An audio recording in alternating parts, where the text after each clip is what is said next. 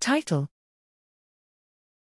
Synthetic neuromelanin as a trigger of inflammation in the brain, new mouse model of Parkinson's disease. Abstract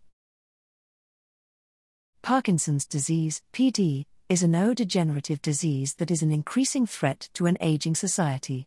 The idiopathic form of PD accounts for over 90% of all cases, and the current etiology is still unknown. One of the reasons hindering research on this form of PD is the lack of an appropriate animal models.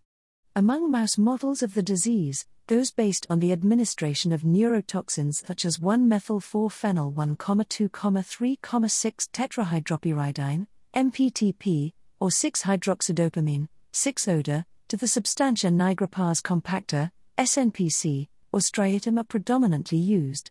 In these models, there are metabolic disturbances causing oxidative stress in the SNPC or striatum, which ultimately leads to the death of dopaminergic neurons.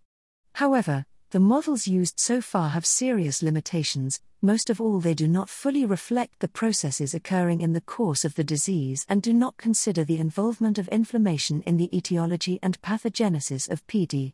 In this study, we show that the administration of synthetic neuromelanin, which activates astrocytes and microglia, induces the inflammation and may be involved in degeneration of dopaminergic neurons.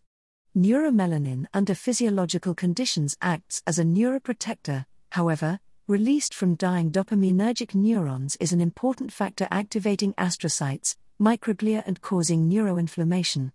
Since one of the causes of Parkinson's appear to be the death of dopaminergic neurons overloaded with neuromelanin and consequent pathological activation of microglia, the use of synthetic neuromelanin reflect the natural pathological processes occurring during the development of the disease.